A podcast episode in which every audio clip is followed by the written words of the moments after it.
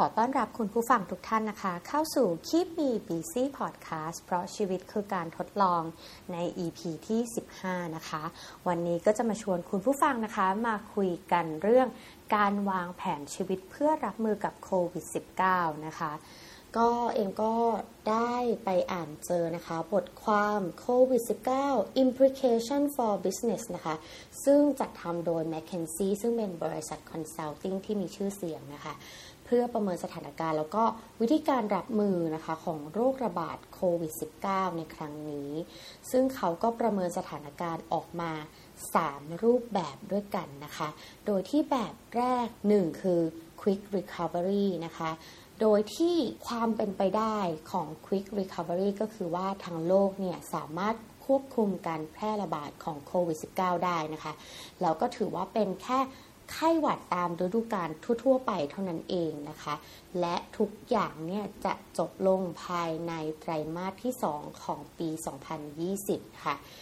ซึ่งเคสนี้นะคะ ความเป็นไปได้นั้นน้อยที่สุดใน 3 เคสที่เขาทำการประเมินผลมานะคะซีเนเรียที่ 2 ก็คือ base case นะคะ ซึ่งบทวิเคราะห์เนี่ยเขาก็จะยึดเคสนี้นะคะ เป็นหลักซึ่งเขาก็บอกว่าการระบาดในเอเชียนะคะ ตะวันออกกลาง แล้วก็ยุโรปเนี่ยจะสูงขึ้นไปเรื่อยๆ กว่าจะเริ่มลดลงนะคะ ก็น่าจะประมาณกลาง quarter ที่ 2 หรือไตรมาสที่ 2 นะคะ แต่เศรษฐกิจก็จะถดถอยไปจนถึงกลางไตรมาสที่ 3 นะคะ โดยที่ GDP ของทั้งโลกเนี่ยจะลดลงไปประมาณ 0.3 ถึง 0.5%เลยนะคะ แล้วก็เซเน r ร o ที่ 3 นะคะ ก็คือถือว่าเป็น worst case scenario หรือ pessimistic ก็คือว่าเราไม่สามารถที่จะ ควบคุมโรคได้นะคะ แล้วก็เกิดความซับซ้อนในการแพร่ระบาดมากยิ่งขึ้นนะคะ ซึ่งภาพรวมของเศรษฐกิจเนี่ยก็จะกระทบยาวไปเลยนะคะ จนถึงปลายปี 2020 และธุรกิจที่ได้รับผลกระทบนะคะ ก็จะเกือบทุกธุรกิจเลยที่จะได้รับผลกระทบแล้วก็ฟื้นตัวอาจจะช้าเร็วไม่เท่ากันนะคะ แต่ว่าธุรกิจในการท่องเที่ยวแล้วก็การบินเนี่ยก็ได้รับผลกระทบมากที่สุดนะคะ ซึ่งเขาก็เลยบอกว่า เอ้ย วิธีการที่องค์กรต่างๆ ควรจะทำเนี่ยมีอะไรบ้างนะคะ ทีนี้เอ็มก็เลยคิดว่าเออจริง ๆ แล้วเนี่ยองค์กรต่างๆเนี่ยเขาก็ต้องมีการรับมือนะคะ แล้วกับเราล่ะนะคะชีในชีวิตประจำวันเนี่ยเราควรจะรับมือกับโควิด -19 ยังไงได้บ้างนะคะ ก็เลยลองลิสต์มาว่า เอ๊การวางแผนชีวิตเพื่อรับมือกับโควิด -19 เนี่ยมีวิธีการอะไรบ้างนะคะ หลักๆก็มีอยู่ 5 ข้อนะคะ ก็คือข้อแรกก็คือหาเบาะเผื่อล้ม ข้อที่ 2 ก็คือ ลดรายจ่าย 3 เพิ่มรายได้ 4 ปิดความเสี่ยงแล้วก็ 5 ดูแลใจนะคะ ซึ่งข้อ1นนะคะ หาเบาะเผื่อล้มเนี่ยก็คืออย่างที่เราเคยคุยกันนะคะใน EP ที่คุยกันเรื่องรีวิวหนังสือ Money 101 นะคะ เรื่องการทำแผนการเงินล่วงหน้า 6-12 เดือนนะคะ หรือที่เราเรียกว่าเงินสำรองเผื่อฉุกเฉินนั่นเองนะคะ เป็นเงินสำรองเผื่อฉุกเฉินเพื่อให้เรา ล้มบนเบาะก็คือมีเงินที่จะใช้จ่ายไปนะคะเป็นเงินแบบในช่วงที่เรายังตกใจอยู่ เราก็ยังมีเงินใช้เหมือนเดิมนะคะ ทีนี้การประเมินเงินสำรองเผื่อฉุกเฉินเนี่ยประเมินกันยังไงนะคะ ลองดูว่าถ้าสมมุติคุณต้อง leave without pay หรือว่าให้ลานะคะโดยไม่จ่ายเงินเดือนเนี่ยคุณจะอยู่ได้ประมาณกี่เดือนนะคะ สมมติว่าเราบอกว่า เอ้ย เราขอเวลา 6 เดือน เผื่อเราทำใจนะคะ แล้วก็หายตกใจประมาณ 6 เดือน เผื่อหางานใหม่หรืออะไรก็ตาม 6 เดือนนี้นะคะ ก็คูณด้วยจำนวนเงินที่คุณจำเป็นต้องใช้ในแต่ละเดือน สมมุติว่าคุณบอกว่า 50,000 บาทคือจำนวนเงินที่คุณน่าจะอยู่ได้อย่างเพียงพอและพอใช้จ่ายอย่างสบายนะคะ 6 เดือนคูณ 50,000 บาทก็เท่ากับ 300,000บาทนะคะ นั่นคือเงินสำรองเผื่อฉุกเฉินที่คุณต้องมี ทีนี้เราก็เลยต้องมาลองดูกันค่ะว่า เฮ้ยเงินที่เรามีเนี่ยตอนนี้เนี่ยเพียงพอหรือไม่นะคะ หลายคนอาจจะลองคำนวณซิว่า 3 เดือน 6 เดือนหรือ 1 ปีนะคะ ที่เหมาะสมกับคุณ แต่ถ้าคุณมีเงินสำรองเผื่อฉุกเฉินเอาไว้เนี่ยก็ทำให้เราได้อุ่นใจมากยิ่งขึ้นนะคะ โดยเฉพาะสถานการณ์แบบนี้สถานการณ์ที่เราไม่รู้ว่าเศรษฐกิจข้างหน้าอย่างที่ McKinsey บอกเนี่ยจะเป็นซีเน r ร o ที่แบบไหนนะคะ แบบที่ 1 หรือแบบที่ 2 หรือแบบที่ 3 อันนี้เราก็คาดการไม่ได้ แต่ถ้าเราเนี่ยรับมือกับสิ่งที่เลวร้ายที่สุดนะคะ เราก็จะทำให้เราเนี่ยสามารถที่จะเตรียมตัวได้ดีกว่าคนอื่นๆ ทีนี้ก็เลยลองไปถามเพื่อนๆดูว่าเอ้ยช่วงนี้เนี่ยเขามีการเก็บเงินยังไงบ้าง หรือว่ามีการรับมือกับสถานการณ์โควิด -19 ยังไงบ้างนะคะ เพื่อนเองก็แชร์มาซึ่งรู้สึกเซอร์ไพรส์ในตัวเพื่อนมากเลยนะคะ ตอนนี้เนี่ยเนื่องจากว่าเพื่อนเนี่ยทำงานบริษัทข้ามชาตินะคะ แล้วก็มีความเสี่ยงว่าจะตกงานหรือเปล่า หรือว่าจะโดน lay off ไหมหรือว่าจะต้อง leave without pay หรือเปล่านะคะ ที่นี้เขาก็เลยบอกว่าตอนนี้เนี่ยเงินเดือนนะคะ ตั้งแต่ต้นปีที่ผ่านมาเนี่ยเขาก็เพิ่มการออมจากประมาณสัก 10-20%เพิ่มเป็น 50-60%ของเงินเดือนเลยนะคะ เขาก็รัดเข็มขัดทุกวิธีเลย แล้วก็ เก็บเงินเพิ่มขึ้นนะคะ เพื่อให้มีเงินสำรองฉุกเฉินเนี่ยมากขึ้น พอมีเงินมากขึ้นเนี่ยเขาก็หาธนาคารที่ให้ดอกเบี้ยดีๆนะคะ ช่วงนี้ก็มีหลายธนาคารเลยที่จูงใจให้คนเนี่ยเอาเงินมาฝาก ซึ่งเขาก็เลยหาธนาคารที่ให้ดอกเบี้ยค่อนข้างสูงนะคะประมาณ 2.8 5%ทีนี้เขาก็มีเงินสะสมเพิ่มขึ้น เขาก็บอกว่าอันนี้เขาก็อุ่นใจมากยิ่งขึ้นนะคะ ซึ่งถ้าคุณผู้ฟังคนไหนนะคะ ที่ไม่ได้ลำบากในการใช้เงินนะคะ ช่วงนี้ต้องรัดเข็มขัดอยู่แล้วเนี่ยอาจจะลองใช้วิธีนี้ดูนะคะในการเก็บเงินแล้วก็หาที่สะสมเงิน ด้วยการหาธนาคารที่ให้ดอกเบี้ยฝากประจำ ที่อัตราสูงขึ้นนะคะ หรือว่าหลายคนอาจจะซื้อสลากออมสินแทนนะคะ อะไรก็ได้ที่รู้สึกว่ามีสภาพคล่อง เมื่อฉุกเฉินก็เอาออกมาใช้ได้นะคะ อันนี้ก็ถือว่าเป็นแผนการเงินที่สำหรับรองรับสถานการณ์ฉุกเฉินโดยเฉพาะช่วงนี้นะคะ ข้อที่2นะคะก็คือว่าตอนนี้อยากจะชวนให้คุณผู้ฟังเนี่ยลองลิสต์รายจ่ายของตัวเองดูนะคะว่ามีอะไรบ้าง ค่าใช้จ่ายไหนเยอะที่สุด ณตอนนี้ในแต่ละเดือนที่คุณต้องจ่ายไปนะคะ และเราจะลดตรงไหนได้บ้างของเอมเนี่ยตอนนี้เอมก็เริ่มมานั่งลิสต์ว่าเอ้ยค่าใช้จ่ายที่เราจ่าย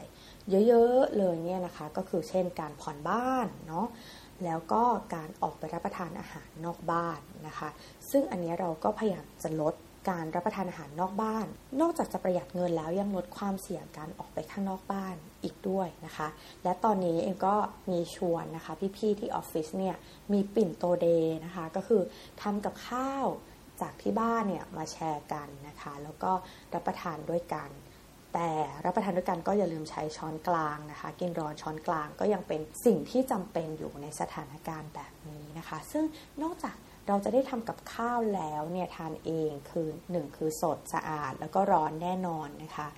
เราก็ยังประหยัดเงินแถมเรายังได้สร้างความสัมพันธ์ที่ดีนะคะ หรือหลายคนนะคะ ตอนนี้เริ่มปลูกผักรับประทานเองที่บ้านในช่วงที่คุณไม่ได้ออกไปไหนเนี่ยการปลูกผักรับประทานเองที่บ้านก็อาจจะเป็นอีกหนึ่งทางเลือกที่คุณสามารถที่จะประหยัดได้นะคะ ไม่รู้ว่าหลายคนเนี่ยเป็นเหมือนที่บ้านเองหรือเปล่า คือเวลาที่ซื้อ หอม ซื้อกระเทียมนะคะ ซื้อผักชีหรือพริกเนี่ย ส่วนใหญ่เนี่ยรับประทานไปมาสัก 30%เท่านั้นเอง ที่เหลือนี่ก็คือเหลือทิ้งไปนะคะ อันนี้ก็เสียดายก็เลยคิดว่าตอนนี้เนี่ยจะเริ่มปลูกผักรับประทานเองแล้ว อีกอันนึงนะคะ ที่รู้สึกว่าหมดเปลืองไปเยอะก็คือครีมบำรุงผิวหรือว่า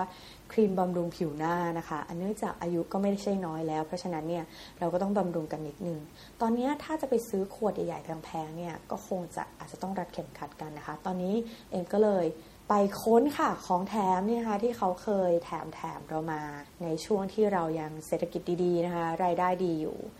ก็ตอนนี้นะคะเอามากองกันก็คิดว่าใช้ได้หลายเดือนเลยทีเดียวนะคะ อันนี้นะคะคุณผู้หญิงคนไหนนะคะ หรือแฟนของคุณผู้ชายคนไหนนะคะ มีเยอะก็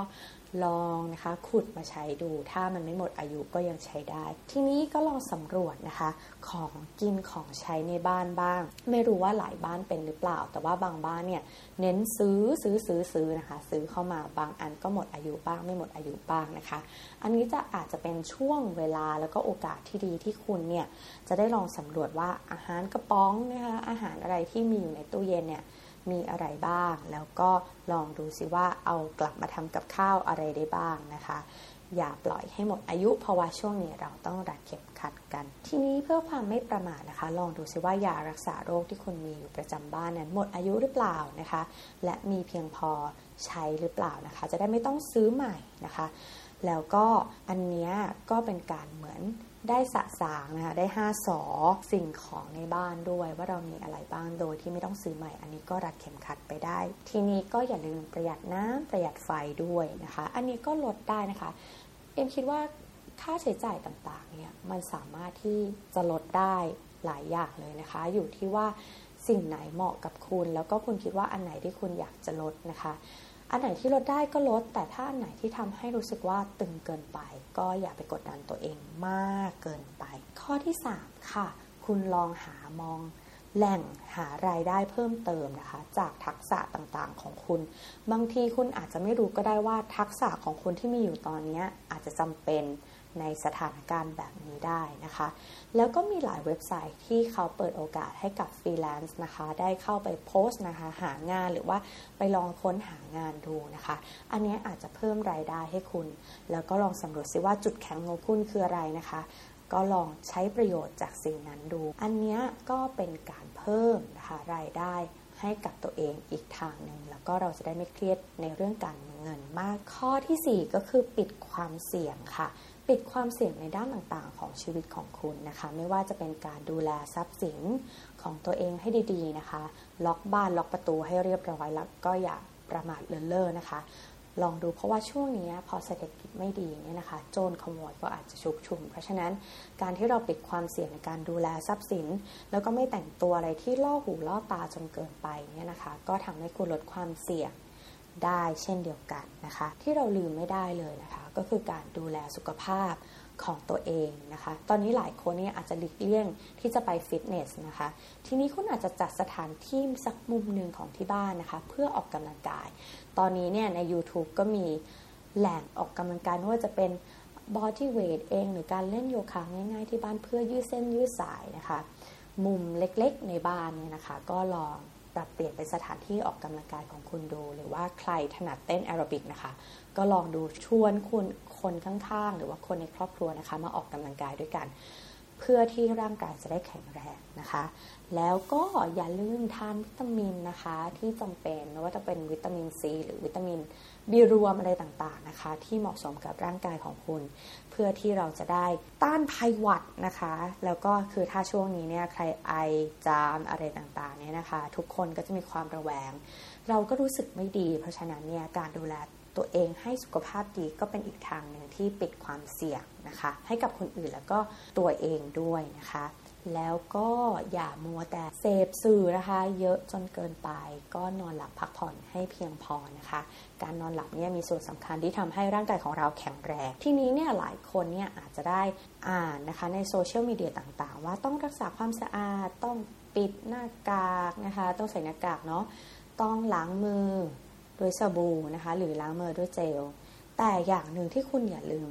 รักษาความสะอาดก็คือโทรศัพท์มือถือนะคะ โทรศัพท์มือถือเนี่ยเป็นแหล่งเชื้อโรคชั้นดีเลยนะคะ เพราะฉะนั้นเนี่ยอาจจะต้องเช็ดทำความสะอาดด้วยแอลกอฮอล์นะคะ ทุกๆ ครั้งในช่วงนี้อาจจะต้องวันละหลาย ๆ ครั้งนะคะ แล้วก็ทำความสะอาดโต๊ะทำงานด้วยแอลกอฮอล์บ้าง แล้วก็คีย์บอร์ดโน้ตบุ๊กของคุณก็เป็นอีกหนึ่งแหล่งความเสี่ยงนะคะ ราะฉะนั้นเนี่ยของรอบๆตัวอย่ามองข้ามนะคะ อย่าลืมทำความสะอาดเขาด้วย ข้อ 5 ข้อสุดท้ายก็คือการดูแลใจตัวเอง ตอนนี้เนี่ยหลายคนเสพสื่อนะคะ จนทำให้เครียดนะคะ จิตตกวิตกกังวลอะไรต่างๆ เราก็ควรจะเสพสื่อแต่ แต่พอดีนะคะ แล้วช่วงไหนที่เรารู้สึกว่าเสพสื่อจนจิตใจเราหม่นหมองมาก ๆ เนี่ย เราอาจจะต้องหากิจกรรมที่ทำแล้วมีความสุขนะคะ เพิ่มเข้ามาในแต่ละวันของคุณ ตามความถนัดเลยไม่ว่าจะเป็นการวาดรูปนะคะ ระบายสีหรือว่าการเซลล์โค้ชนะคะ เหมือนที่เอ็มได้พูดไปใน EP ที่ 14 นะคะ ลองเขียนไดอารี่ทุกวัน ว่าอันวันนี้คุณมีความสุขในเรื่องอะไรบ้างนะคะ การได้รู้ว่า ความสุขของตัวเอง หรือความเศร้าของตัวเองเกิดจากอะไรเนี่ยมันก็จะค่อยๆช่วยให้เราเนี่ยได้หาต้นเหตุของปัญหานะคะ แล้วก็แก้ปัญหามันหรือว่าหลีกเลี่ยงสิ่งนั้นนะคะ อันนี้ก็ต้องลองดูแลจิตใจนะคะ หรือช่วงนี้นะคะ ใครที่เป็นนักสะสมหนังสือมันเองนะคะ เป็นโอกาสดีที่คุณจะได้อ่านหนังสือที่ค้างเติ่งอยู่บนชั้นหนังสือของคุณแล้วนะคะ โดยเฉพาะคนที่ต้องกักตัวเองนะคะ อยู่ในบ้านก็ลองไปหาหนังสือนะคะ ที่ค้างเอาไว้เนาะจนฝุ่นเกาะแล้วกลับมาอ่าน การฟังเพลง การปลูกต้นไม้ หรือว่าการฝึกสมาธิก็อาจจะเป็นอีกทางเลือกหนึ่งนะคะ ถ้าคุณชอบรอช้านะคะ รีบทำหรือบางคนนะคะชอบทำกับข้าวอบขนมนะคะ ก็ลองดูนะคะ กลับมารับฝีมือของคุณดู แล้วก็หวังว่า EP นี้นะคะ จะเป็นประโยชน์สำหรับการวางแผนชีวิตเพื่อรับมือกับโควิด -19 นะคะ สิ่งใดเกิดขึ้นสิ่งนั้นดีเสมอ อย่าลืมดูแลตัวเองและคนรอบข้างทั้งจิตใจนะคะ ร่างกายแล้วก็อย่าลืมดูแลเงินกระเป๋าของคุณให้ดีด้วยนะคะสำหรับ EP นี้ก็สวัสดีค่ะ